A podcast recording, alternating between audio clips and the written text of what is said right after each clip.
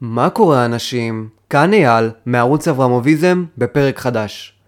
והיום אנחנו נמצאים בפרק החמישי בסדרה פיזיקה עד המאה ה-20. הפרק שלנו היום הוא פרק קצת שונה מכל הפרקים שעשינו עד עכשיו. אנחנו תמיד דיברנו בפרקים האחרונים על מדענים חשובים, על תגליות חשובות בעולם הפיזיקה, ובכללי על ההתפתחות של הפיזיקה הקלאסית. אבל עכשיו, אחרי ניוטון, שמתי לב שאין יותר באמת התפתחות במונח של הפיזיקה הקלאסית עצמו. כלומר, יש רק פיתוחים מתוך התורה הניוטונית, יש פיתוחים בעולם החשמל, בתורת הכאוס, אה, בתורת האנטרופיה של בולצמן ומקסואל, אבל אין באמת פיתוחים שמשנים את האקסיומות ואת המחשבה והמתודה של הפיזיקה הקלאסית. הרעיון של הסדרה הזאת, פיזיקה עד המאה ה-20, היה להציג לנו את הפיזיקה הקלאסית, ולהראות לנו את האקסיומות מחשבה, ואת המתודה, כמו שאמרתי, של הפיזיקה הקלאסית. הרעיון של הסדרה פיזיקה עד המאה ה-20 לא היה לספר עכשיו סיפור על כל הפיזיקה שקרתה עד המאה ה-20. לכן, בפרק החמישי, אני הולך לעצור את הדיון שלנו בפיזיקה הקלאסית, ולהראות את השינוי מהפיזיקה הקלאסית לפיזיקה המודרנית. אולי אני אמשיך את הסדרה של פיזיקה עד המאה ה-20, אם יהיה ביקוש והרבה אנשים ירצו את זה, כי זה באמת מעניין. אבל בתכלס זה לא מהותו של הפודקאסט. המהות של הפודקאסט בעולם המדע ספציפית, היא הייתה להציג לצופים שלי, למאזינים, את מכניקת הקוונטים ואת המהפכה הקוונטית שהתחוללה במאה ה-20. והסיבה שעשיתי את פיזיקה עד המאה ה-20 היא עוד פעם כדי פשוט להראות איך יש התנגדות בין הפיזיקה הקלאסית לפיזיקה המודרנית עם מכניקת הקוונטים. אז אני חושב שכדי להסביר את העקרונות של הפיזיקה הקלאסית וכדי להדגיש אותם בפרק הזה, אנחנו צריכים לראות את הניגוד של העקרונות של הפיזיקה הקלאסית. והניגוד של העקרונות של הפיזיקה הקלאסית התחיל במאה ה-20 עם המאמרים החדשים של איינשטיין ושל פלנק.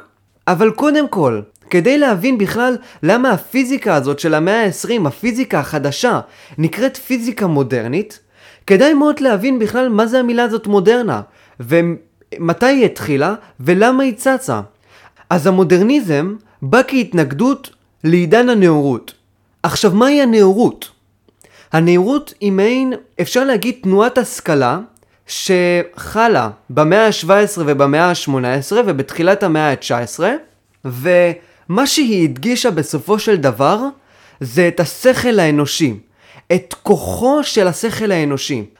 התנועה הזאת האמינה בלב שלם שהשכל האנושי הוא המרכיב הכי חשוב בהגדרת האדם. האדם, בשונה מהחיות, הוא יצור חושב, יצור רציונלי, יצור שיכול להשיג ולהגיע למטרות נעלות לא על ידי אימונים פיזיים ולא על ידי כל מיני דברים שחיות עושות כמו אכילה וכל מיני אה, אה, דברים הדוניסטיים למיניהם. האדם עצמו הוא ישות רציונלית, הוא ישות שכדי להשיג את המטרות שלה הוא חושב, מבקר, בודק ולומד לבד בעצמו על העולם שלנו. אוקיי?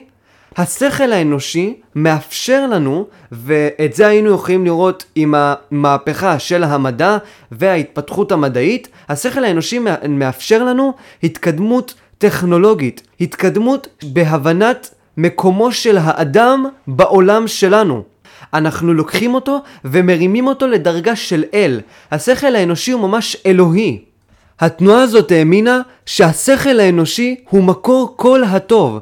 השכל יוביל אותנו לפוליטיקה טובה יותר, לחוקים נעים יותר שמקדשים את האדם ואת רצונותיו.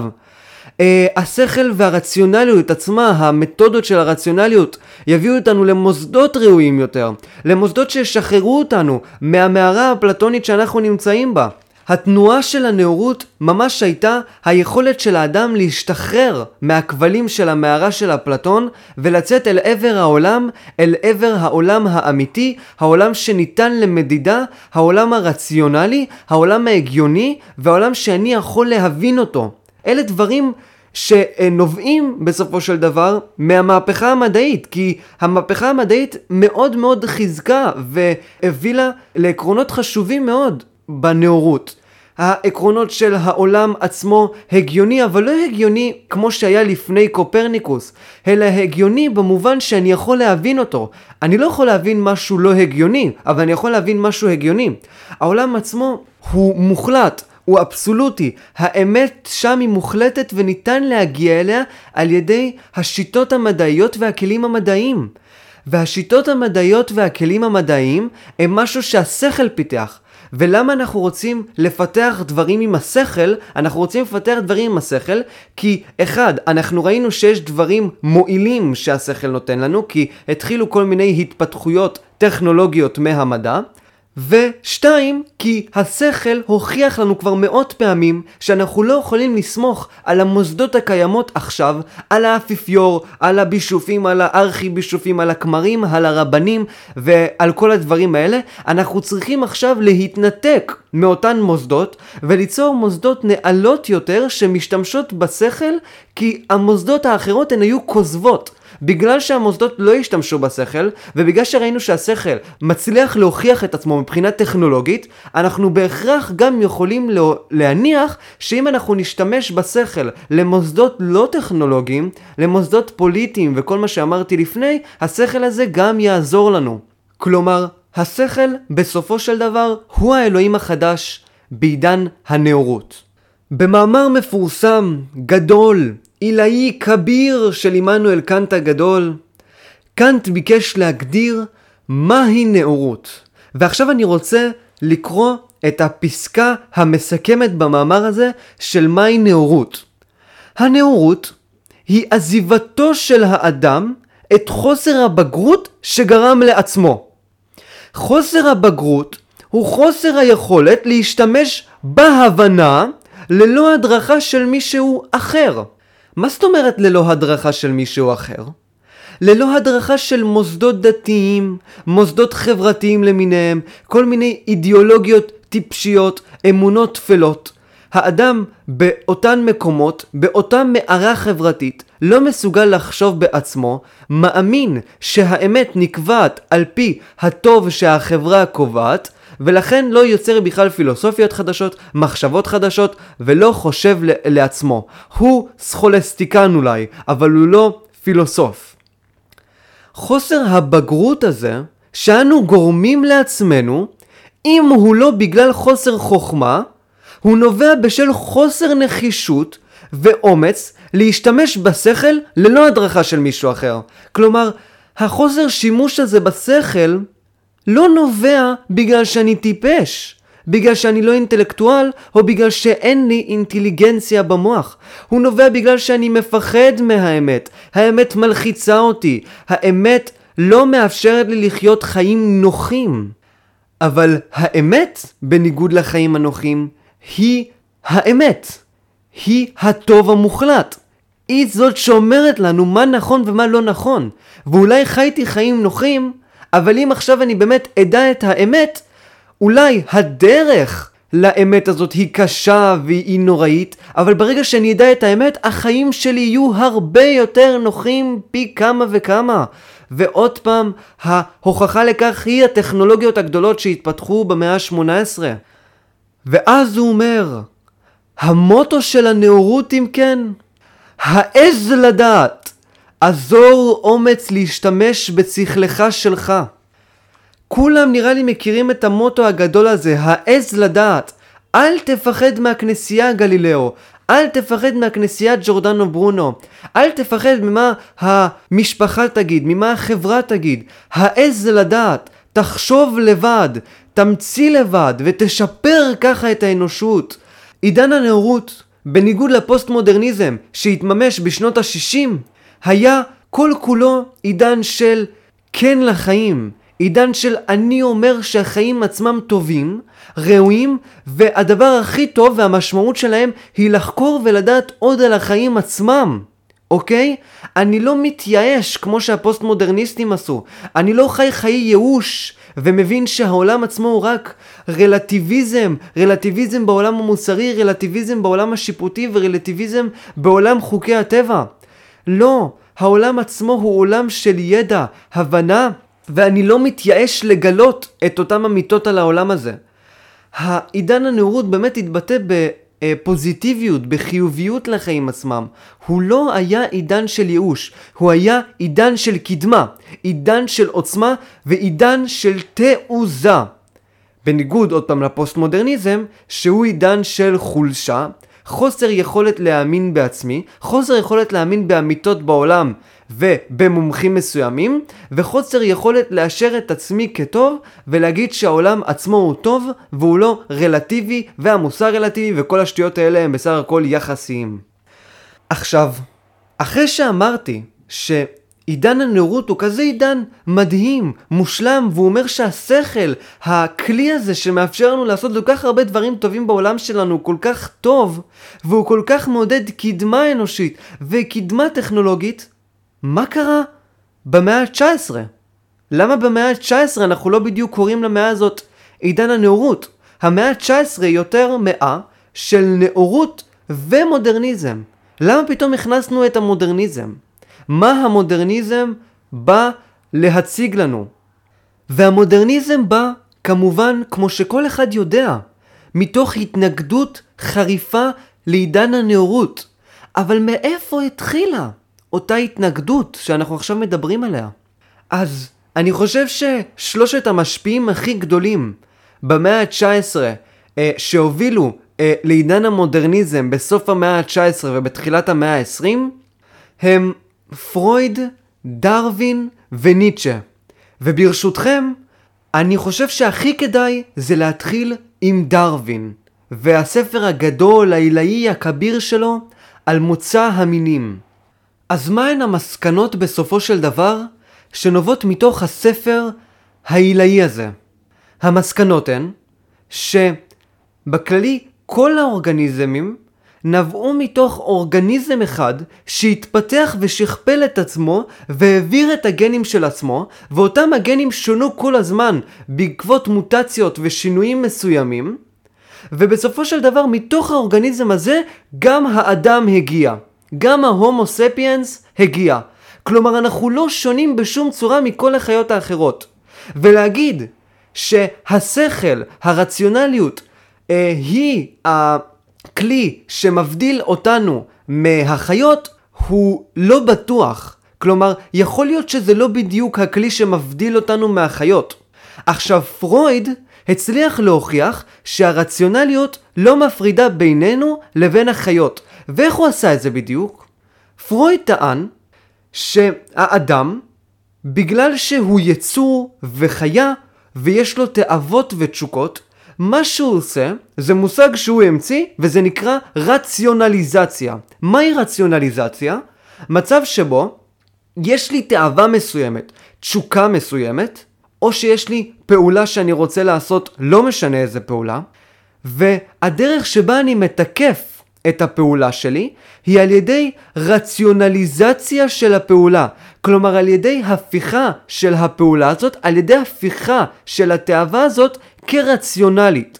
כלומר, אנחנו פיתחנו את הכלי הזה כדי שלמין האנושי תהיה משמעות, תהיה תיקוף ויהיה אישור לפעולות שלהם. ועם הכלי הזה אנחנו אומרים, אוקיי, אם עכשיו אני רוצה לשתות מיץ גזר, אז אני מתחיל להגיד גזר זה בריא לעיניים, גזר זה משפר את הכליות ואת הקיבה ומוציא את כל הרעלים, ואני מתחיל להסביר כל מיני דברים כאלה, ומתקף ומאשר את הפעולות שלי באופן רציונלי. אני עושה רציונליזציה לפעולות שלי. לכן, לרציונליות אין באמת שום ערך כשלעצמו. אין שום ערך. הרי זה בסך הכל כלי שאיתו אני יכול לתקף את הפעולות שלי. אם עכשיו היינו מתפתחים באופן שונה, היינו גם מייצרים כלי שונה, ולא בטוח שהייתה מחשבה, היה משהו אחר, אולי היה אינטואיציה, אני לא יודע. ועכשיו, אנחנו הצגנו שתי תקיפות קיצוניות וחזקות במיוחד על עידן הנאורות. אחד, שהאדם לא שונה לגמרי מהחיה, ו... הרציונליות לא בדיוק מבדילה את האדם מהחיה בגלל מוצא המינים של דרווין שאנחנו לא בטוחים שזה בגלל הרציונליות וההוכחה של פרויד שהרציונליות היא לא אחר מאשר כלי עלוב של האדם לתקף את תאוותיו, תשוקותיו ורצונותיו בעולם. אני אומר, טוב שאני אעשה את זה, אני יוצר טיעונים, למרות שלטיעונים האלה אין באמת שום תיקוף רציונלי מטאפיזי נעלה. כלומר, בסופו של דבר, לקחנו את השכל, שהוא היה במעמד אלוהי בעידן הנאורות, והורדנו אותו למטה, ממש למטה, לעוד איזשהו כלי עלוב שהאדם משתמש בו כדי לתקף את הפעולות שלו. זה הכל, וכדי גם להשאיר את עצמו בחיים. זה בסך הכל כלי עלוב, אין בו שום אה, אה, אה, עקרונות מטאפיזיים נעלים, אין בו שום כל מיני דברים גדולים כאלה, הוא, הוא סתם פשוט כלי שפיתחנו כדי לשרוד וכדי לתקף את התאוות והרצונות שלנו. זה הכל. אז כל מה שעידן הנאורות מתבסס עליו הוא שטות מוחלטת. ועכשיו אני רוצה להציג לכם את אחד המאמרים היותר אהובים עליי של ניטשה על ההכרה, על מקורה של ההכרה, של התודעה, של השכל והרציונליות.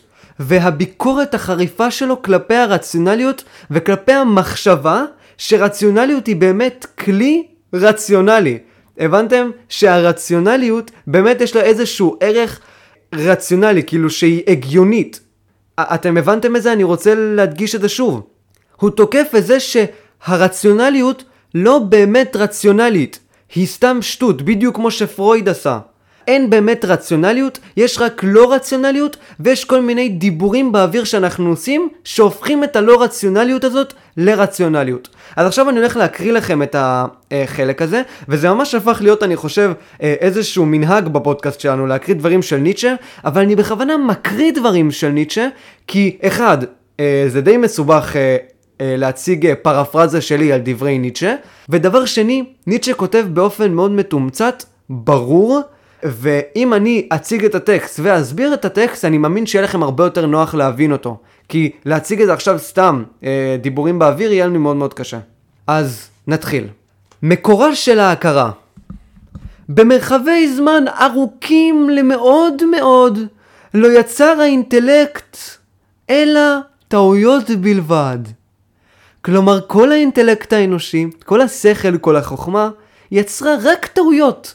כלומר, אין, אין למה שהאינטלקט עשה ולעולם עצמו שום קשר. אחדות מהן נתבררו כמועילות ומקיימות את המין האנושי. כלומר, חלק ממה שהאינטלקט עשה, חלק ממה שאנחנו הצלחנו להפוך לרציונלי והגיוני, עזר לנו. הוא קידם את המין האנושי. כלומר, לדוגמה, פיזיקה ומתמטיקה וכל השטויות האלה, חלק מהדברים האלה קידמו את המין האנושי. מי שנקלע אליהן, או קיבלן בירושה, הצליח יותר במלחמתו למען עצמו ולמען צאצאיו. עכשיו על הרעיון הזה אני רוצה שנייה להתעכב. ניטשה בסך הכל עכשיו מנסה להציג לנו את החוסר רציונליות שיש בכלי הרציונלי ובאינטלקט האנושי. והוא אומר שאם אני קיבלתי בירושה איזשהו היגיון על העולם, ככל הנראה שזה עזר לי יותר לשרוד. כלומר עכשיו הוא חוזר לדרווין ואומר לנו שהרציונליות היא בסך הכל כלי אולי, וזה משהו שדרווין לא אמר, וגם פרויד לא אמר. הרציונליות היא בסך הכל איזשהו כלי כדי לשרוד. פרויד אמר שזה כלי כדי להגביר ולהעצים את תאוות האדם. ניטשה אומר שהרציונליות היא כלי כדי לפתח ולהחזיק בחיים את המין האנושי וכדי להעביר כמה שיותר את הגנים של אדם מסוים. עכשיו, כשניטשה מדבר עוד פעם על מושגים רציונליים שאנחנו העברנו בירושה לבנים ולבני בנים ולכל השטויות האלה, הוא לא מתכוון עכשיו לחוקי ניוטון. חוקי ניוטון בכלל זה כאילו מימד אחר בשבילו. הוא מדבר על הדברים הקטנים מאוד. כמו לדוגמה, אה, רציונלית טוב יותר לחיות בקהילה כדי לא להירצח וכל מיני שטויות כאלה. עכשיו, אני רוצה לתת לכם איזושהי דוגמה לאיזושהי אמת רציונלית שאנחנו רואים אותה כמובנת מאליה, אבל ניטשה חושב שהיא לגמרי שטות מוחלטת. ואנחנו נתחיל עם אה, ההומוספיאנס והניאנדרטלים. תחשבו עכשיו שהיו שתי שבטים. במתחם מסוים בעולם, איזשהו אזור מסוים בעולם, היו שם שתי אה, שבטים. ושתי השבטים האלה באמת אה, התכנסו באיזושהי עיר מסוימת, והיה ביניהם כל הזמן מריבות. עכשיו, פעם אחת ידעו שהולכת להגיע קהילה של זברות, ובאותה תקופה זברות היה בשר נדיר, טעים מאוד, ושתי השבטים מאוד מאוד רצו את הזברות האלה. עכשיו, זה קצת בעיה שאני אומר זברות, ואני הולך גם להסביר עוד כמה שניות למה. עכשיו, הניאנדרטלים וההומוספיאנס מגיעים לזברות, ולכל אחד יש את השיטה שלו, את השיטה הרציונלית שלו, לאיך אני מבדיל בין כל זברה, ואיך אני אומר מה זה זברה, ומה זה סוס, ומה זה כבש, כי היה שם עוד הרבה הרבה חיות, באותו מתחם כזה שהם רוצים לשדוד. ותחשבו עכשיו על דבר כזה. נניח עכשיו שההומו ספיאנס הרבה פחות מפותח שכלית מהניאנדרטל. וההומו ספיאנס ישר לוקח את הצוות שלו ומתחילים לרוץ כולו ככה עם מקלות אל הזברות האלה כדי לאכול אותם. והניאנדרטל, הקבוצה הזאת של הניאנדרטלים שהגיעו, פשוט יושבים רגע וחושבים לעצמם, hmm, איך אני מגדיר אבל זברות? זה נשמע קצת מצחיק, אבל תחשבו על זה רגע לעומק. האם כל הזברות זהות? האם יכול להיות שזה שאכלתי עכשיו שלושה זברות, זה אומר שכל הזברות לא רעילות? איך אני בכלל יכול להגיד זברות? איך אני בכלל יכול לעשות סכמה, כלומר נושא, אידאה של זברות? למה שזברה תהיה זהה לזברה אחרת? ההומו ספיאנס לא חושב ככה. אנחנו ההומו ספיאנס פשוט אומרים זה זברות, זה סוסים, זה כבשים. אבל אחרי זה הניאנדרטל עוד פעם חושב לעצמו ויושב ואומר מה מבדיל בין הזברות לבין הסוסים ולבין הכבשים? מה מבדיל בין הזברות בינם לבין עצמם? איזה זכות יש לנו להגיד שאלה קבוצה של זברות כמו שאמרתי לפני? הרי הם לא זהות אחד לשני. זה שעכשיו אני עוד פעם אוכל שלוש זברות, אני לא יכול להפיק ולהוכיח באופן אינדוקטיבי שכל הזברות הן לא רעילות, אבל ההומו ספיאנס עושה בדיוק אותו דבר. ההומו ספיאנס מוכיח באופן אינדוקטיבי שאם עכשיו רמי מהשבט שלנו אכל זברה ואמר זברה זה לא רעיל, אז כולם מאמינים לו, וכולם אומרים שזברה זה לא רעיל ואנחנו הולכים עכשיו לאכול מלא מלא זברות. אנחנו פשוט רצים ומתחילים לטרוף מלא מלא מלא זברות, והניאנדרטלים בינתיים יושבים על האבן שלהם ומתחילים לערער ולחשוב. מי אתם חושבים שישרוד? ההומו ספיאנס או הניאנדרטלים? ההומו ספיאנס. לכן, עוצמה אינטלקטואלית לא בהכרח שווה ליכולת שרידה. מה שכן שווה ליכולת שרידה זה אולי רמה מסוימת של אינטלקט שבה אני יכול ליצור סכמה, אבל אם עכשיו אני עובר מזה ואומר שבכלל אין דבר כזה סכמות, אין סיכוי בכלל שאני אוכל לשרוד, כי אני כל פעם אצטרך לחקור כל חיה באופן יחידני, ואני אף פעם לא אצור סכמה של זברות, ואני אף פעם לא אוכל להגיד לכל השבט שלי, אוקיי, זברות זה לא רעיל, וכל מי שעכשיו רואה זברה, יכול לאכול את הזברה הזאת. אני לא יכול להגיד את זה לשבט שלי, אם אני ניאנדרטל. כי אם אני ניאנדרטל, כל פעם שמגיעה חיה אני צריך לחקור אותה. לחקור כל אחד לוקח משאבים. לחקור כל אחד בהכרח אומר שהזמן בין כל ארוחה וארוחה הולך להיות הרבה הרבה יותר גדול. ההומו ספיאנס, בזמן שאנחנו חושבים ומתדיינים, מתחילים לאכול מלא מלא מלא מלא זברות בלי לחשוב בכלל. ומה מצחיק? מה משעשע אותנו? שבסופו של דבר, כמו שאמרתי מקודם, ההומו ספיאנס שרדו, למרות שהם לא חשבו בכלל. ואחרי זה, הסכמות, הרעיון לדוגמה של זברה, הפך להיות אמיתי עבורנו. אנחנו אומרים, כל הזברות זהות. מה זאת אומרת כל הזברות זהות? הן אולי דומות, אבל דומה זה גם שונה, הן שונות אחת מהשנייה. אז איך אני עכשיו יכול להגיד מתוך זברה אחת שכל הזברות הן לא רעילות? אתם מבינים מה אני אומר? אנחנו יצרנו אמת מתוך יכולת השרידה שלנו, לא מתוך האמת האמיתית בעולם. יש אמת מוחלטת בעולם נניח, והדרך שבה אנחנו יוצרים את הרציונליות היא לא על ידי כלי שבאמת תואם לאמת הזאת, אלא היא על ידי כלי שמאפשר לנו לשרוד. ואם הניאנדרטלים לא היו יכולים לפתח כזה כלי, הם לא שרדו. אתם מבינים איזה שיגעון? אתם מבינים מה ניטשה אומר לנו כאן? הרציונליות היא לא פחות מאשר, כמו שדרווין אמר, כלי שאנחנו פיתחנו אין לו שום קשר למציאות, וכל המטרה שלו היא בסך הכל ליצור סכמות ונושאים שאין להם באמת שום קשר למציאות. מה זה כשאני אומר כוח? כוח פיזיקלי. האם כל דבר זה כוח? מה זה כשאני אומר מסה? האם כל חומר חייב להיות בעל מסה? מה זה ההכללות האלה, ניטשה אומר? אנחנו כל הזמן מכלילים. מאיפה לנו? מה זה כל היהודים מכוערים? אני לקחתי עכשיו כל יהודי ובדקתי אם הוא מכוער? לא, אני עצרתי סכמה. והנה, לא סתם בני אדם הם גזענים. כי הגזענות היא הוכחה לכך שאנחנו פשוט יוצרים הכללות ומושגים, ולא באמת חושבים לעומק, לכאורה כמו הניאנדרטלים. עכשיו, אני רוצה רק להדגיש, הניאנדרטלים זה דוגמה, כן, ניאנדרטלים לא באמת חשבו ככה. זה רק דוגמה, אני, אני באמת לא יודע כל כך מה קורה עם ניאנדרטלים, אני בספק מאוד אם החשיבה גרמה לניאנדרטלים לא לחיות.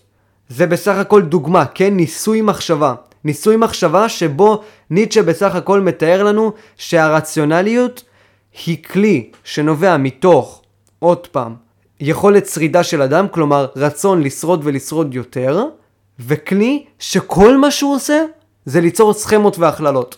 ופיזיקה אולי זו דוגמה מצוינת לכך. פיזיקה כמעט לא עושה שום דבר אחר חוץ מליצור הכללות. והכללות והכללות והכללות, וניסיון לקחת שתי חוקים יכול להיות שונים לחלוטין, ולשלב אותם לכוח אחד שנקרא כוח האלקטרומגנטי. הכללות על גבי הכללות על גבי הכללות. זה הרציונליות שלנו, כן? והרציונליות הזאת לא שווה כלום. זה מה שניטשה אומר לנו כאן. עכשיו, אה, אני שמח שהצלחתי להציג את כל הנושא שניטשה רצה לדבר עליו, בלי באמת לקרוא את כל הטקסט הזה. אני אשכרה קראתי רק את השלוש שורות הראשונות, אבל בגלל שקראתי כבר את החלק הזה, אז אני זוכר בערך מה ניטשה דיבר עליו, סבא. אה, ניטשה בסופו של דבר גם אומר לנו, חוץ מהרציונליות, שהאמת והלא אמת, המונחים האלה של אמת ולא אמת, הם בסך הכל מושגים שאנחנו יצרנו כדי להגיד מה נכון ומה לא נכון לגבי יכולת השרידה שלנו. מה שאמת זה מה שאנחנו יכולים לשרוד איתו טוב יותר. לדוגמה, אמת זה להגביר את העוצמה שלי, נניח. ומה זה לא אמת? מצב שבו הכלי הזה שאני משתמש בו לא יכול להגביר את העוצמה שלי ואת היכולת שלי להעביר גנים. לדוגמה, פרישות קיצונית מיותרת שלא מביאה לשום דבר. זה נגיד לא אמת וזה מטומטם. כלומר, ככה אנחנו יוצרים את האמת לא אמת. לא על פי האמת והלא אמת של העולם עצמו, על פי האמת והלא אמת שנובעת מתוך יכולת השרידה שלי ומתוך הכלים שמאפשרים לי שרידה טובה יותר. הוא גם אומר שם, וזה גם משהו מאוד מאוד מעניין, שהאתיקה שלנו, כשאנחנו אומרים לדוגמה שיש אמת מוחלטת ל- לתת כסף לעניים או לאסור לרצוח, ממה היא נובעת בסך הכל? היא נובעת ממה שטוב לי. טוב לי שמביאים כסף לעניים וטוב לי שאסור לרצוח, ולכן אני יוצר אמת מוחלטת, והאמת המוחלטת הזאת שמחוקקת ונכתבת בעשרת הדיברות, היא אמת על כל העולם, על כל היקום שלנו, לא רק אמת עליי. וזה לגמרי גם מתנגד לאתיקה אובייקטיבית. איך אתה יכול להגיד שיש אתיקה אובייקטיבית, אחי, אם כל האתיקה שלנו מבוססת על כלים שמאפשרים לנו שרידה טובה יותר.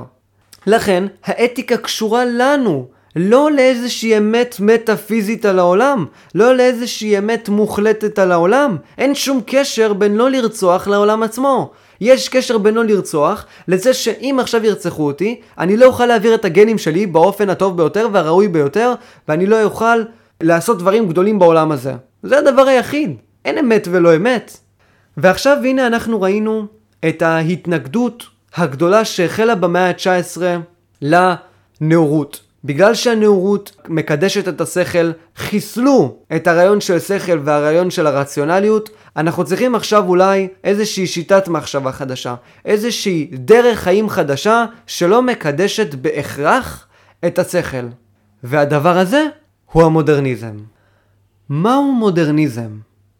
מודרניזם היא מעין תקיפה כנגד הנאורות.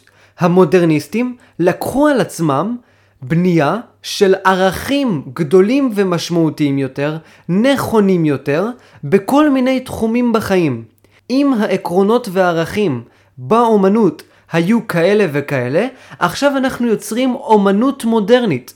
אומנות שמתנגדת לערכים של הנאורות ומנסה על ידי מי ניסוי וטעייה לבדוק איזה ערכים נעלים יותר להכניס לתוך האומנות ואיזה ערכים כדאי להשאיר מתוך הנאורות.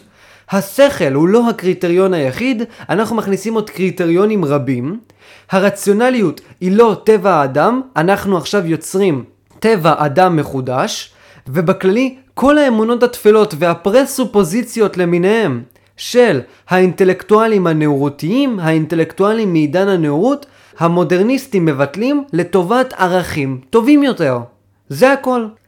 כמו שאמרתי, דוגמה מצוינת היא הדוגמה של האומנות. מצב שבו יש קריטריונים מסוימים לאומנות שבמיוחד הושפעו מהפואטיקה של אריסטו, אז יש כל מיני קריטריונים לאיך עכשיו אני יוצר יצירת אומנות טובה, והמודרניסטים אומרים, אנחנו מבטלים את העקרונות לאומנות טובה של הרנסאנס, ועל ידי ניסוי וטעייה יוצרים קריטריונים ועקרונות לאומנויות נעלות יותר, או אפילו לא ליצור קריטריונים ואומנויות וליצור כל מיני סכמות. אנחנו פשוט עכשיו נותנים לציור לדבר בעצמו. אנחנו מבטלים קריטריונים שהיו בעבר לטובת דברים חדשים יותר, לטובת דברים נעלים יותר. והמודרניסט בעולם האומנות האולי גדול ביותר זה פיקאסו. תצפו בציורים של פיקאסו, זה לגמרי שחיטה טוטאלית של כל האומנויות של הרנסאנס. זה, זה נראה ממש מוזר ומאוד אה, אה, אה, כזה מוזר, אתם יודעים, זה לא נראה משהו שאנחנו רגילים אליו מהאומנויות של הרנסאנס. זו אומנות חדשה שמבטלת את הקריטריונים של הרנסאנס.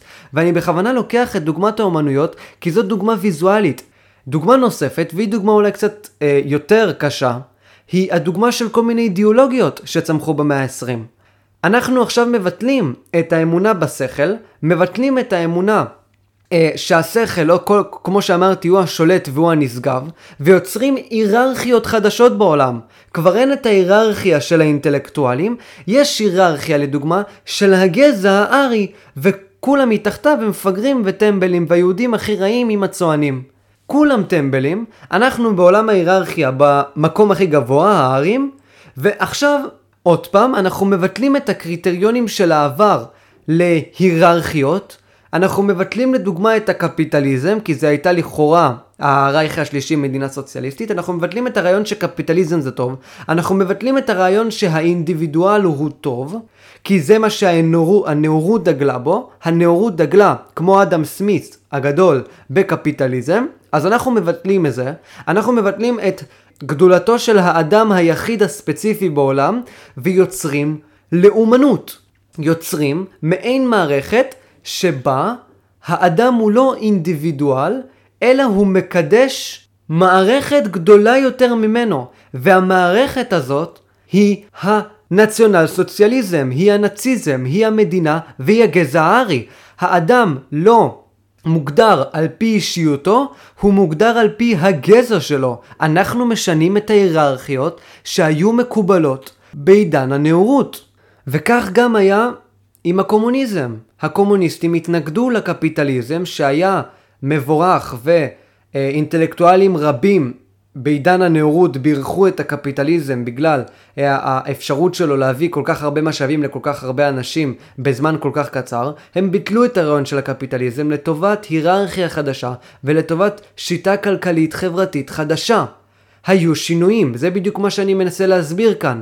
היו שינויים חברתיים כלכליים, היו שינויים אומנותיים, היו שינויים פוליטיים בגלל המודרנה, היו שינויים באוניברסיטאות, ובמיוחד ועכשיו אנחנו הולכים להגיע לנושא הכי חשוב בהרצאה שלנו היום. היו שינויים בפיזיקה. אשכרה היו שינויים בפיזיקה עצמה. והשינויים האלה הובילו לפיזיקה חדשה שנקראת פיזיקה מודרנית. יש לנו עכשיו פיזיקה מודרנית ויש לנו פיזיקה קלאסית. ומהי עכשיו פיזיקה מודרנית? אז לפני שאני הולך להסביר רגע מה זה פיזיקה מודרנית, אני רוצה שנייה להדגיש את הקריטריונים והעקרונות החשובים של הפיזיקה הקלאסית. פיזיקה קלאסית קודם כל תומכת בעולם הגיוני. מה זה עולם הגיוני? לא עולם הגיוני במונחים שלפני קופרניקוס, עולם הגיוני במונחים שאני יכול להבין את העולם הזה. העולם הזה ברור והעולם הזה מכניסטי. הוא עובד על פי חוקים מכניים ותו לא. מתוך כך, העולם דטרמיניסטי באופן מוחלט. החלום הגדול של שפינוזה, העולם הוא דטרמיניסטי באופן מוחלט, ואי אפשר להתכחש לעובדה הזאת. בעולם הקלאסי אין אטומים, אלא יש פשוט חומרים, ואם את מנסה עכשיו לחתוך חומר מלא מלא פעמים, אתה לא תגיע לאטום, אתה פשוט תקטין את החומר יותר ויותר. וכל החוקים הקלאסיים פועלים גם בחלקים הקטנים ביותר. כאילו אם עכשיו אני אקח חומר ואני ממש אתחיל לחתוך אותו לשתיים הרבה הרבה פעמים, ויהיה לי חומר ממש ממש קטן ולכאורה אני יכול לקרוא לזה אטום, למרות שלא היה בדיוק אטומים בעולם הקלאסי, אז כל החוקים של ניוטון פועלים בעולם הכי קטן וגם בעולם הכי גדול שיכול להיות. לא משנה איזה יחס של גדלים יש בעולם שלנו, חוקי ניוטון פועלים בו. סבבה? ועיקרון אחר חשוב בפיזיקה הקלאסית זה שיש מרחב וזמן מוחלטים. מהו מרחב וזמן מוחלטים? זה אומר שהמרחב עצמו שאנחנו נעים בו, לדוגמה עכשיו נחשוב על המרחב ככביש. הכביש עצמו שאני נע עליו לא משתנה. המרחב עצמו בין הכוכבים לא משתנה. הוא נשאר אותו דבר, אוקיי? והזמן הוא ציר בדיוק כמו שלושת מימדי המרחב, וגם הוא לא משתנה. הוא נע במהירות מסוימת. אי אפשר לשנות, לכאורה, את מהירותו של הזמן. הזמן פשוט נע, והזמן לא יחסי. גם המרחב לא יחסי. הזמן והמרחב הם מוחלטים. הם תמיד היו בעולם, והם תמיד יהיו. יש כמו שעון ענקי מחוץ ליקום, שפשוט עובד, והשעון הזה לא יחסי ולא שום דבר. ויש מרחב בעולם הזה שהוא פשוט נמצא כמרחב, הוא לא זז, הוא לא מתכווץ ולא שום דבר. ולכן, אני יכול גם להגיד שאם עכשיו אני יורה עם רובה כדור, סבבה? אז לא יכול להיות שפתאום הכדור הזה יגיע במקום בעוד שעתיים לנווה צדק, יגיע בעוד שנייה לנווה צדק, כי היה איזשהו שינוי מרחבי וקביצת דרך. לא, העולם הגיוני, המרחב והזמן נשארים אותו דבר כל הזמן, וזה לא משנה עכשיו אם יריתי כדור, כי הכדור עצמו לא משנה את המרחב ולא משנה את הזמן, ולא יכול לקרות ספציפית לכדור קפיצת דרך, והוא יכול להגיע פתאום לנווה צדק. לא יכול להיות דבר כזה. סבבה? כי המרחב והזמן מוחלטים. לא יכול להיות חורי תולעת, לא יכול להיות חורים שחורים, ולא יכול להיות את כל הדברים האלה ש... מחסלים את הרעיון שהמרחב והזמן אינם מוחלטים והם משתנים זה בזה. לא יכול להיות, המרחב והזמן מוחלט, אוקיי? זהו העולם הקלאסי, עולם מאוד הגיוני, עולם מאוד ברור, עולם דטרמיניסטי שהזמן והמרחב בו מוחלטים והחוקים פועלים על כל דבר. סבבה? בין אם זה מאוד מאוד קטן, בין אם זה מאוד מאוד גדול ובין אם זה עכשיו חשמל. גם בחשמל החוקים של מכניקה ניוטונית עובדים ב-100%. כי הם כמו עשרת הדיברות, אי אפשר להתחמק מהם. הם, הם האמת המוחלטת בעולם. אפילו יותר מעשרת הדיברות, מה זאת אומרת? כי אם עכשיו עשרת הדיברות אומרת אל תרצח, אני יכול לרצוח. אבל אם חוקי ניוטון אומרים אני לא יכול להתעופף בשמיים, אני לא יכול להתעופף בשמיים, לא משנה כמה אני אנסה אה, וכמה אני ארצה זה מכל ליבי. אין, אין, אין לי שום אפשרות להתחיל לרחב בשמיים. זהו העולם הקלאסי. אני מאוד מקווה עכשיו שהבנתם מהו העולם, מהו העולם הקלאסי, ואיזה עולם אנחנו מדברים עליו כשאנחנו מדברים שחוקי ניוטון פועלים בו ועובדים בו.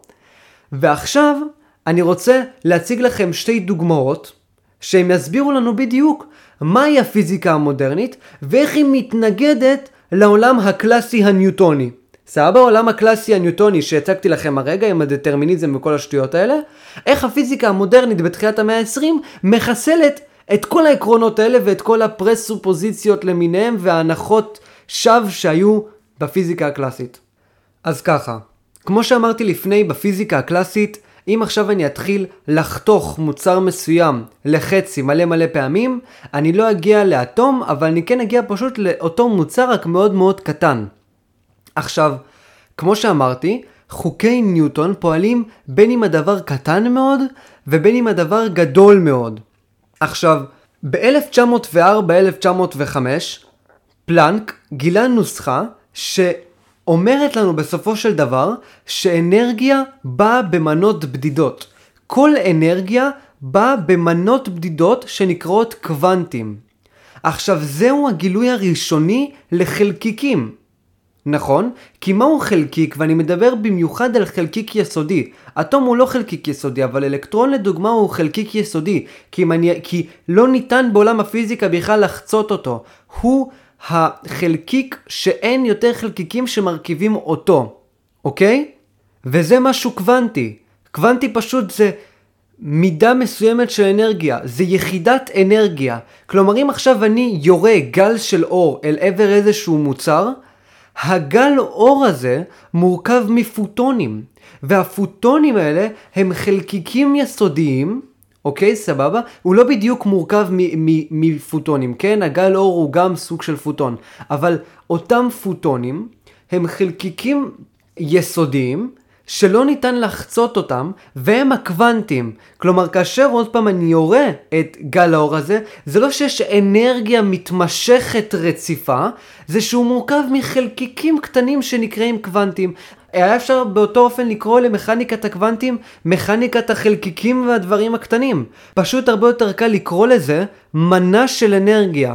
האנרגיה לא רציפה היא מורכבת ממנות של אנרגיה, למנות האנרגיה האלה אנחנו קוראים קוונטים, או אפשר גם לקרוא להם חלקיקים, ובעולם המכניקה הניוטונית, למרות שלא הייתה התייחסות לחלקיקים, סביר להניח, כל ילד וכל אדם שלמד פיזיקה קלאסית יכול להניח, שאם אנחנו קוראים להם חלקיקים בדידים ומנות אנרגיה בדידות, אז סביר להניח שהם גם יפעלו על פי המכניקה הניוטונית.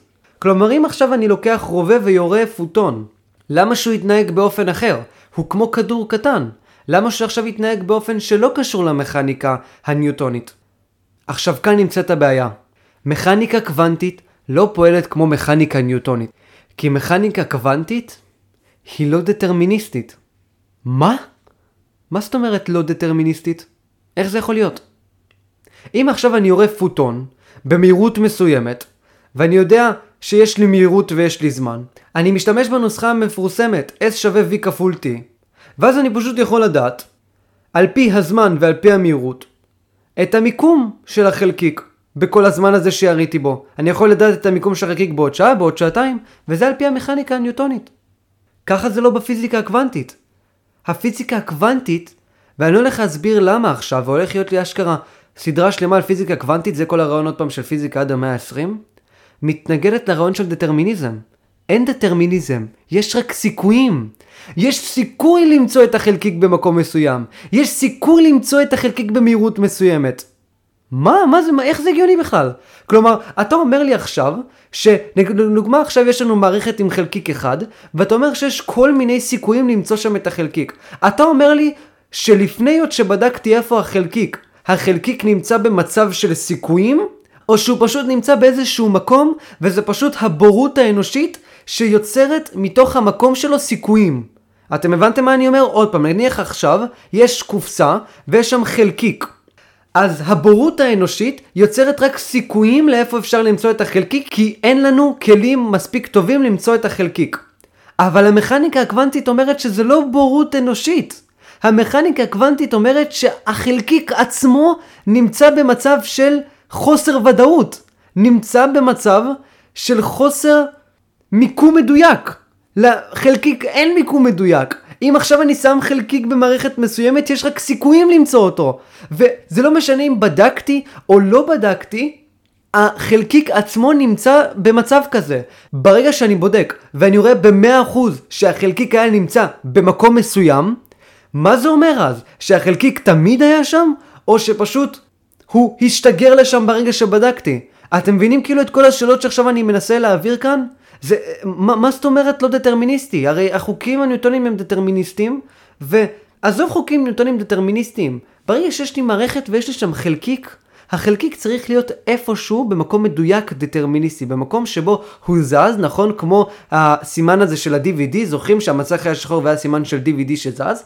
אז החלקיק הזה נדפק בדפנות וזז, ואני כל הזמן יכול להריץ את הזמן במשוואות ולראות איפה הוא יהיה כל הזמן. לא, אתה יכול רק לראות את הסיכויים שלו להימצא במקומות מסוימים בזמן מסוים, וככל שגם אתה יודע את המיקום של החלקיק טוב יותר, אתה כך יודע פחות את המהירות של החלקיק, וזה לא משנה עכשיו, זה עקרון אי הוודאות של אייזנברג, אבל זה לא הנושא שלנו עכשיו.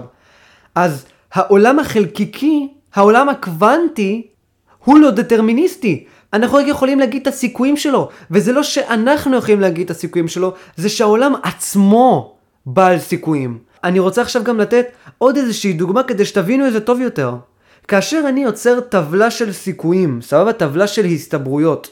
אז, ואני אומר לדוגמה, 50% מהאנשים מרכיבים משקפיים, 50% מהאנשים יש להם אוטו, ואחרי אתה אומר לי, אה, מה הסיכוי למצוא מישהו שגם מרכיב משקפיים וגם יש לו אוטו בקהילה הזאת. ואז אני עושה את החישוב ואני מוצא. אבל הרעיון הזה של מהו הסיכוי, זה לא נובע מתוך החוכמה של בני אדם, זה נובע בדיוק מתוך הבורות של בני אדם. כי אם היינו באמת יכולים באופן מוחלט להגיד למי יש משקפיים ולמי יש מכונית, לא היינו צריכים לעשות סיכויים. היינו פשוט יכולים ישר להגיד, זה יש, משק... זה יש לי משקפיים ומכונית, זה הולך להצביע לביבי, זה הולך להצביע לגנץ. אנחנו לא היינו צריכים את כל הטבלאות והתרשימים וההסתברויות האלה, כי היינו כבר יודעים, אם השכל, נניח שעכשיו השכל האנושי שלנו היה מספיק אה, מפותח והיינו ישר יכולים לזהות על, כשאנחנו מסתכלים על בן אדם מה יש לו, היינו כבר מלכתחילה יכולים לדעת שלדוגמה לבן אדם הזה יש מכונית. לא היינו צריכים סיכויים. לדוגמה אם עכשיו הייתי אומר, עזבו עכשיו, זו דוגמה אולי קצת יותר מורכבת. 50% מבני אדם בחברה מסוימת יש להם מכונית. ואחרי זה מגיע אליי מישהו. ואז אני אומר, אוקיי, אז הבן אדם הספציפי הזה יש סיכוי של 50% שיהיה לו מכונית או לא מכונית. אבל ה-50% הזה נובע מהבורות שלי. אם עכשיו הייתי אה, אלי יווני או משהו שרואה את הכל מחוץ לעולם, הייתי יכול ישר להגיד 100% יש לו מכונית או 100% אין לו מכונית. אבל מכניקת הקוונטים לא נובעת מתוך הבורות שלנו. מכניקת הקוונטים כשלעצמה היא הסתברותית. מה עוד, איזה עוד שאלה מוזרה יכולה לעלות לנו ממכניקת הקוונטים? הרי העולם הקלאסי, וכשאני אומר עולם קלאסי אני מתכוון לעולם של העצמים הגדולים ולא של החלקיקים, של העצמים שמורכבים מהחלקיקים, בעולם הקלאסי המכניקה הניוטונית עובדת, אוקיי? עובדה שהמכניקה הניוטונית עובדת, אנחנו משתמשים במכניקה הניוטונית עד עכשיו. זה לא שהיא לא עובדת, ברור שהיא עובדת. אז למה בעולם הקלאסי אין סיכויים אבל בעולם האטומי קוונטי יש סיכויים? איך זה הגיוני? הרי העולם עצמו מורכב מחלקיקים, לכן סביר להניח שאם העולם מורכב מחלקיקים, העולם צריך לפעול על פי המכניקה הקוונטית, אבל לא הוא פועל על פי המכניקה הקלאסית. מה? אני, אני לא מבין. כאילו, אני בטוח שמי שעכשיו שומע על הפודקאסט הזה לא מבין איך זה יכול להיות שהעולם לא דטרמיניסטי, זה הדבר הכי הגיוני שיכול להיות. איך העולם פתאום לא הגיוני? איך העולם פתאום עובד על פי סיכויים? איך, מה זה לעבוד על פי סיכויים? אני גם הצגתי את הניסוי מחשבה הזה עם החלקיק בתוך קופסה. זה לא, זה לא שזה נובע מהבורות שלנו שאנחנו לא יודעים איפה החלקיק. לא, זה אשכרה, יש סיכויים לאיפה הוא יימצא, והוא נמצא במצב של סיכויים. איך, איך, אה, אני, אני אפילו לא יודע מה להגיד על זה. כי באמת, אם עכשיו אני נמצא אה, בנעליים שלכם, זה מאוד מאוד מוזר. כשאני שמעתי על הנושא הזה פעם ראשונה, זה למה נכנסתי אל מכניקת הקוונטים. רציתי לדעת את התשובות לשאלות שהצגתי. זה באמת מוזר. והנה תראו, ההתנגדות בין המודרנה לנאורות, הנאורות ההגיונית, הנאורות שאומרת שהכל אפשר להשיג על פי השכל, על פי ההיגיון, אבל אחרי זה המודרנה אומרת לנו שהעולם עצמו לא הגיוני, שהאמת והלא אמת שאנחנו יצרנו בסך הכל נובעים מתוך האבולוציה שלנו. העולם עצמו לא הגיוני, וכל הרציונליזציה הזאת שאנחנו מנסים לעשות, פועלת על עולם שהוא לא הגיוני כשלעצמו. ומכניקת הקוונטים היא הדוגמה הכי טובה שיכולה להיות. העולם עצמו לא הגיוני. אז איך עכשיו עם השכל שלך אתה תוכל לדעת הכל עם העולם עצמו עם סיכויים. תראו את זה. הפיזיקה בדיוק בזמן שהתחילה הנאורות להידרדר בסוף המאה ה-19 ובתחילת המאה ה-20, התחילה גם הפיזיקה להידרדר בתחילת המאה ה-20, באופן הכי קיצוני שיכול להיות. מבטלת את כל הערכים החשובים ואת כל הערכים שעליהם נבנתה הנאורות. זה באמת מדהים, ועל זה אני הולך לדבר בסדרה הזאת. אם כבר אנחנו מדברים על הסדרה שאני הולך לדבר, אז uh, ממליץ לכם מאוד uh, לעקוב אחריי בכל מיני רשתות שאני מעלה. אני מעלה את הפודקאסט הזה בכל רשת. עכשיו גם uh, אפל המניאקים האלה סוף סוף uh, קיבלו אותי בתור אמן, ואני סוף סוף יכול לעלות גם בתור אפל מיוזיק ואפל פודקאסט, אז אני אעלה שם. אז אם אתם רוצים, אתם יכולים לשמוע את זה אשכרה בכל מקום, ואשכרה בכל מקום גם בעולם, עם אוזניות וזה, במקום לשמוע מוזיקה, תחכימו קצת, מה אני אגיד לכם? טוב. עכשיו אני אתן דוגמה נוספת, והיא דוגמה עם איינשטיין. איינשטיין הגדול, איינשטיין הגיבור, איינשטיין שהשם שלו הפך לתואר של חוכמה. כמו שאתה מקיאווליסט זה אומר שאתה רשע, אתה היטלר אומרים שאתה רשע, וגזען, אבל אם אתה איינשטיין אתה גאון, השם שלו ממש הפך לתואר, ואם אתה מצליח מהשם שלך להפוך לתואר, אתה בן אדם גדול, אוקיי? זה מעט מאוד אנשים הצליחו להפוך את השם שלהם לתואר שמשתמשים בו. אז ככה, אמרנו מקודם בפיזיקה קלאסית שהמרחב והזמן מוחלטים. המרחב לא משתנה והזמן לא משתנה. הזמן נע במהירות קבועה, הזמן לא פשוט יכול להשתנות ופתאום אה, להגביר את המהירות שלו או להקטין את המהירות שלו וכזה הכל בסלואו מושן. המרחב עצמו לא זז ולא משתנה ולא מתעוות. אבל מה איינשטיין עשה לנו ב-1905 וב-1915? יצר לנו את תורת היחסות הפרטית והכללית. עכשיו אני לא הולך להיכנס לתורת היחסות הפרטית ולכללית, אבל אני כן הולך להציג את המסקנות שנובעות מתוך התורות האלה. המרחב והזמן לא מוחלטים, אוקיי? ועכשיו אנחנו מדברים על תורת היחסות הכללית, כן? מה זה אומר מרחב וזמן לא מוחלטים? זה אומר שמסה ואנרגיה מסוימת יכולה ממש לעוות את המרחב.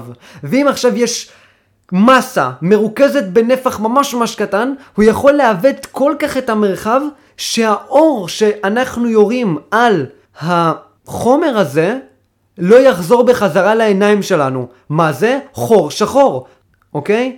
המרחב והזמן עצמו מתכווצים, משתנים, מתעוותים. המרחב והזמן עצמו משנים תפקידים ביניהם, ובמיוחד גם בחורים שחורים. הזמן עצמו הוא עוד קואורדינטה במרחב זמן, הוא עוד אה, מימד במרחב זמן, והוא יכול להשתנות בדיוק כמו שהמרחב משתנה.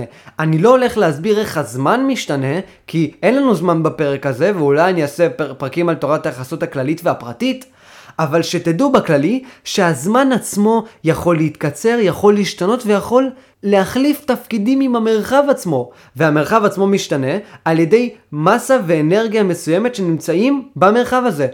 איך כוח המשיכה עובד לדוגמה? יש מסה שמרוכזת בתוך איזשהו נפח במקום מסוים, המסה הזאת יוצרת עיוות במרחב זמן, ואחרי זה כוכבים וכוכבי לכת נעים סביב העיוות הזה. אה, כמו הניסוי המפורסם הזה שעושים בבית, ששמים כדור, ואחרי זה שמים בד כזה, ורואים שהבד מתעוות, ואחרי זה אם אתה שם גולות, אז אתה רואה שהגולות מסתובבות סביב הכדור הזה שעיוות את הבד, זה בדיוק אותו דבר, זה בערך אותו דבר אה, כמו מה שקורה שם. אז הנה, יש לנו עכשיו עוד שינוי אה, בין הקלאסית למודרנית. המודרנית מבטלת את הרעיון של זמן ומרחב אבסולוטי לטובת זמן ומרחב משתנה ויחסי. עכשיו, בכללי אני רוצה להגיד עוד איזשהו משהו קטן על תורת היחסות הפרטית. תורת היחסות הפרטית לדעתי הרבה יותר כבירה בעוצמתה מתורת היחסות הכללית, בגלל שהיא מבטלת את הרעיון של מהירות אבסולוטית, את הרעיון של מסה אבסולוטית ואת הרעיון של אנרגיה אבסולוטית, ושל אורך אבסולוטי אם אפשר לקרוא לזה ככה. בתורת היחסות הפרטית, אם עכשיו יש מקל ארוך, ואני רץ ביחס למקל קרוב למהירות האור, והמקל ביחס אליי נח. ובזמן הריצה שאני קרוב למהירות האור אני מודד את האורך של המקל, אני הולך לקבל אורך שונה מהאורך שאני מודד כאשר אני עומד במקום ומודד את המקל הזה. אז האורך הוא לא אבסולוטי והוא תלוי במצב שבו אדם מסתכל על אה, גוף מסוים, אם הוא נייח או אם הוא זז.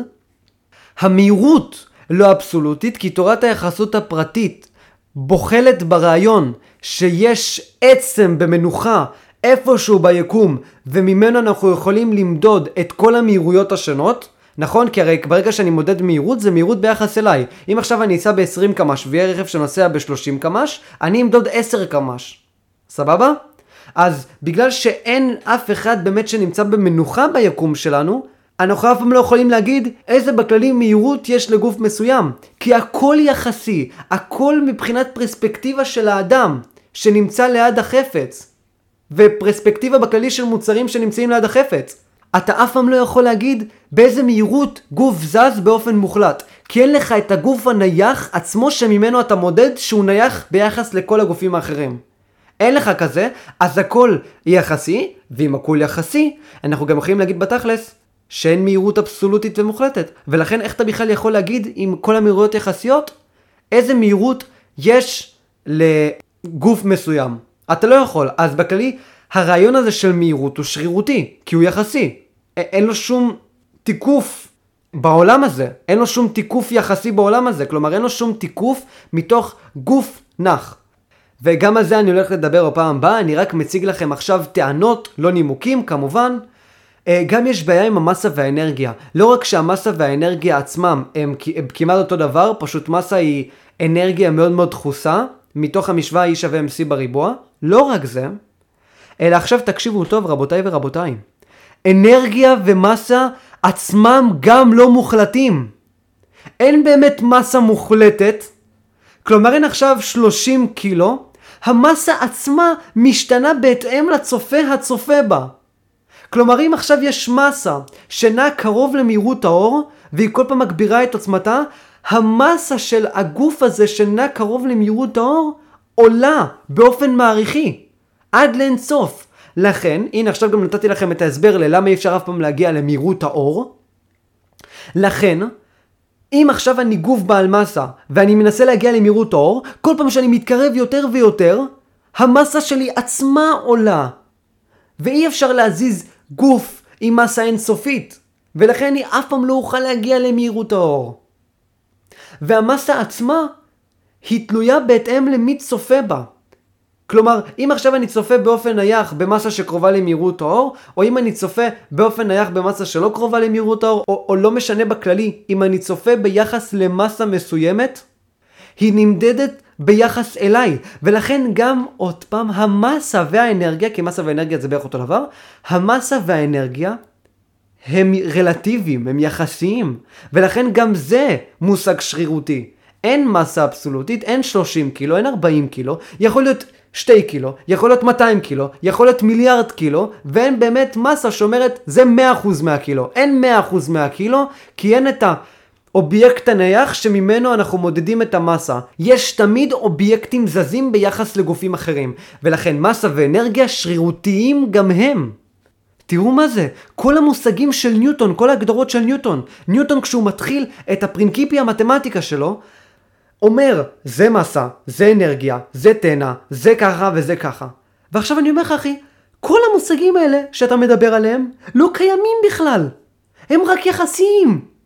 ומה זה יחסי? זה לא קיים. זה כמו שאני אומר, מוסר יחסי. מה זה מוסר יחסי? זה לא קיים. אם המוסר לא אבסולוטי ונובע מהאלוהים עצמו, מהאל העליון, איך אתה יכול עכשיו להגיד שרצח זה רע או רצח זה טוב? בדיוק אותו דבר עם מסה ואנרגיה. איך אתה יכול להגיד שמסה אחת היא באמת המסה הספציפית הזאת, ואיך אתה יכול להגיד שאנרגיה מסוימת היא באמת האנרגיה הספציפית הזאת, אם אין את הגוף הנייח שממנו אנחנו מודדים? אז תראו מה קורה כאן בפיזיקה המודרנית. אין מוחלטות, אין אבסולוטים, המושגים שהשתמשנו בהם עד עכשיו הם שרירותיים ואין להם שום ערך באמת בעולם עצמו.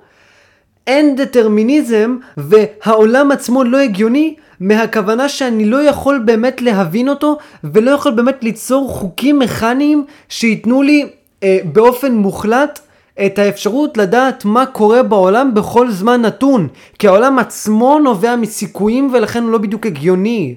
הוא אקראי הוא לא דטרמיניסטי אז בדיוק כמו שהשינוי בין המודרנה לבין עידן הנאורות יש עכשיו שינוי בין הפיזיקה המודרנית לפיזיקה הקלאסית, ומה שיפה זה שזה קרה בדיוק באותם הזמנים.